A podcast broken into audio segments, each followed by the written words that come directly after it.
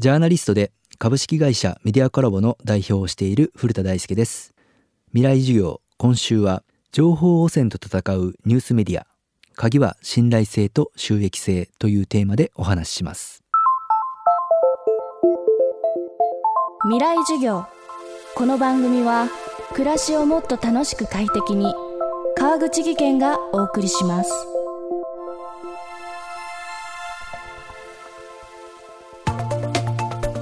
今週の講師はジャーナリストの古田大輔さん。朝日新聞社の記者、オンラインメディアバズフィードジャパンの創刊編集長、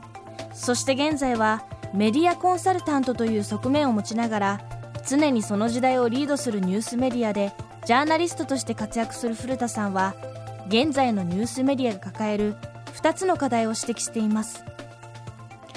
課題のひとつは、ニュースメディアが継続性のあるビジネスモデルを作れるかどうかの収益性、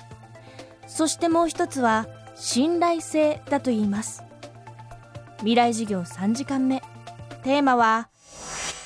ニュースメディアの信頼性と実名報道。詰まるところ、そのニュースメディア、ジャーナリズムの課題ってふたつに集約できるなと思いました。でそれは何かというと、ひとつが収益性で、もうひとつが信頼性。その今インターネットの時代になって、かつてのその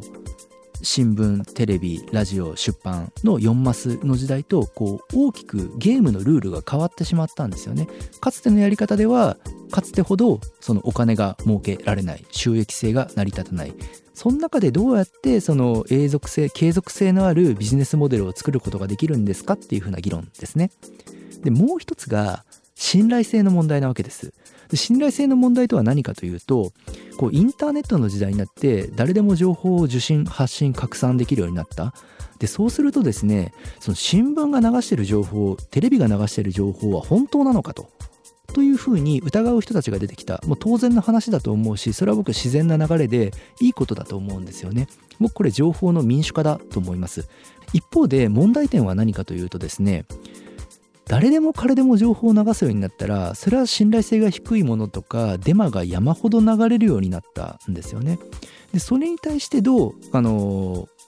いろんなちゃんとしたメディアが、それは別に新聞やテレビに限らずインターネットメディアもなんですけれども、ちゃんとしたところ、ちゃんとした組織や個人がその対抗をしていくかっていう議論をしないといけない。でそれがまあ信頼性の問題なんですよね。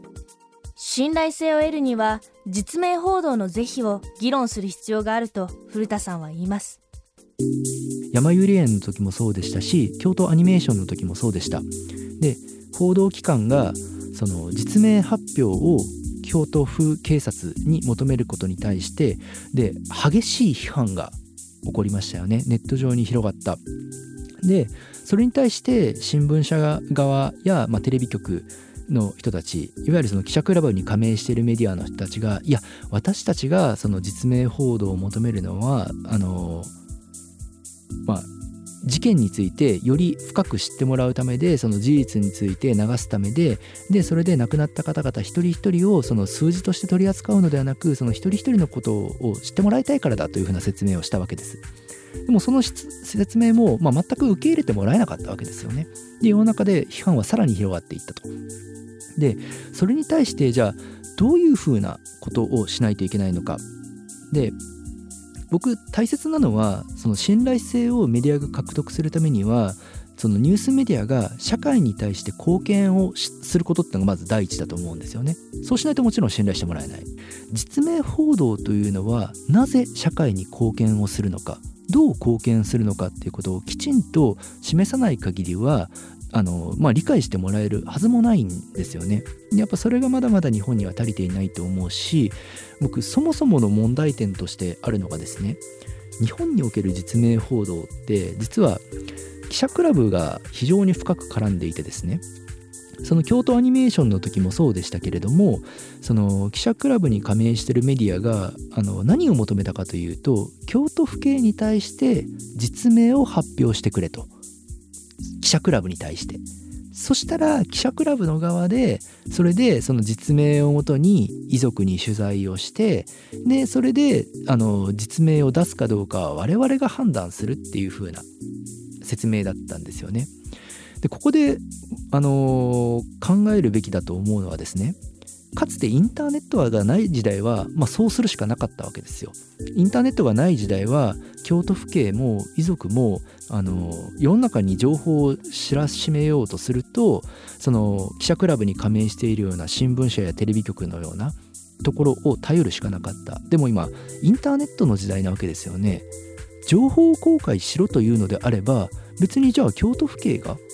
あのインターネットで発表すればいいんじゃないんですかとか、その遺族の方々がもし自分たちのことを知りたいと知ってほしいと願っているのであれば、それはインターネットでもできるんではないんですかっていう議論がやっぱあってしかるべきだと思うんですよね。実際に海外においてはその事件の被害者についてあのインターネットで発表している警察当局も存在するわけです。伝統的なニュースメディアであるニュー新聞社やテレビ局や出版社やラジオ局の人だけが話すのではなくて、インターネットメディアの人たちも含めて、で社会の一般の人で研究者の人たちもできるだけ含める形で議論をすること、でそういった議論を公開することっていうのが信頼性確保につながっていくんじゃないかなって思ってます。未来授業、今週の講師はジャーナリストの古田大輔さん。今日のテーマはニュースメディアの信頼性と実名報道でした。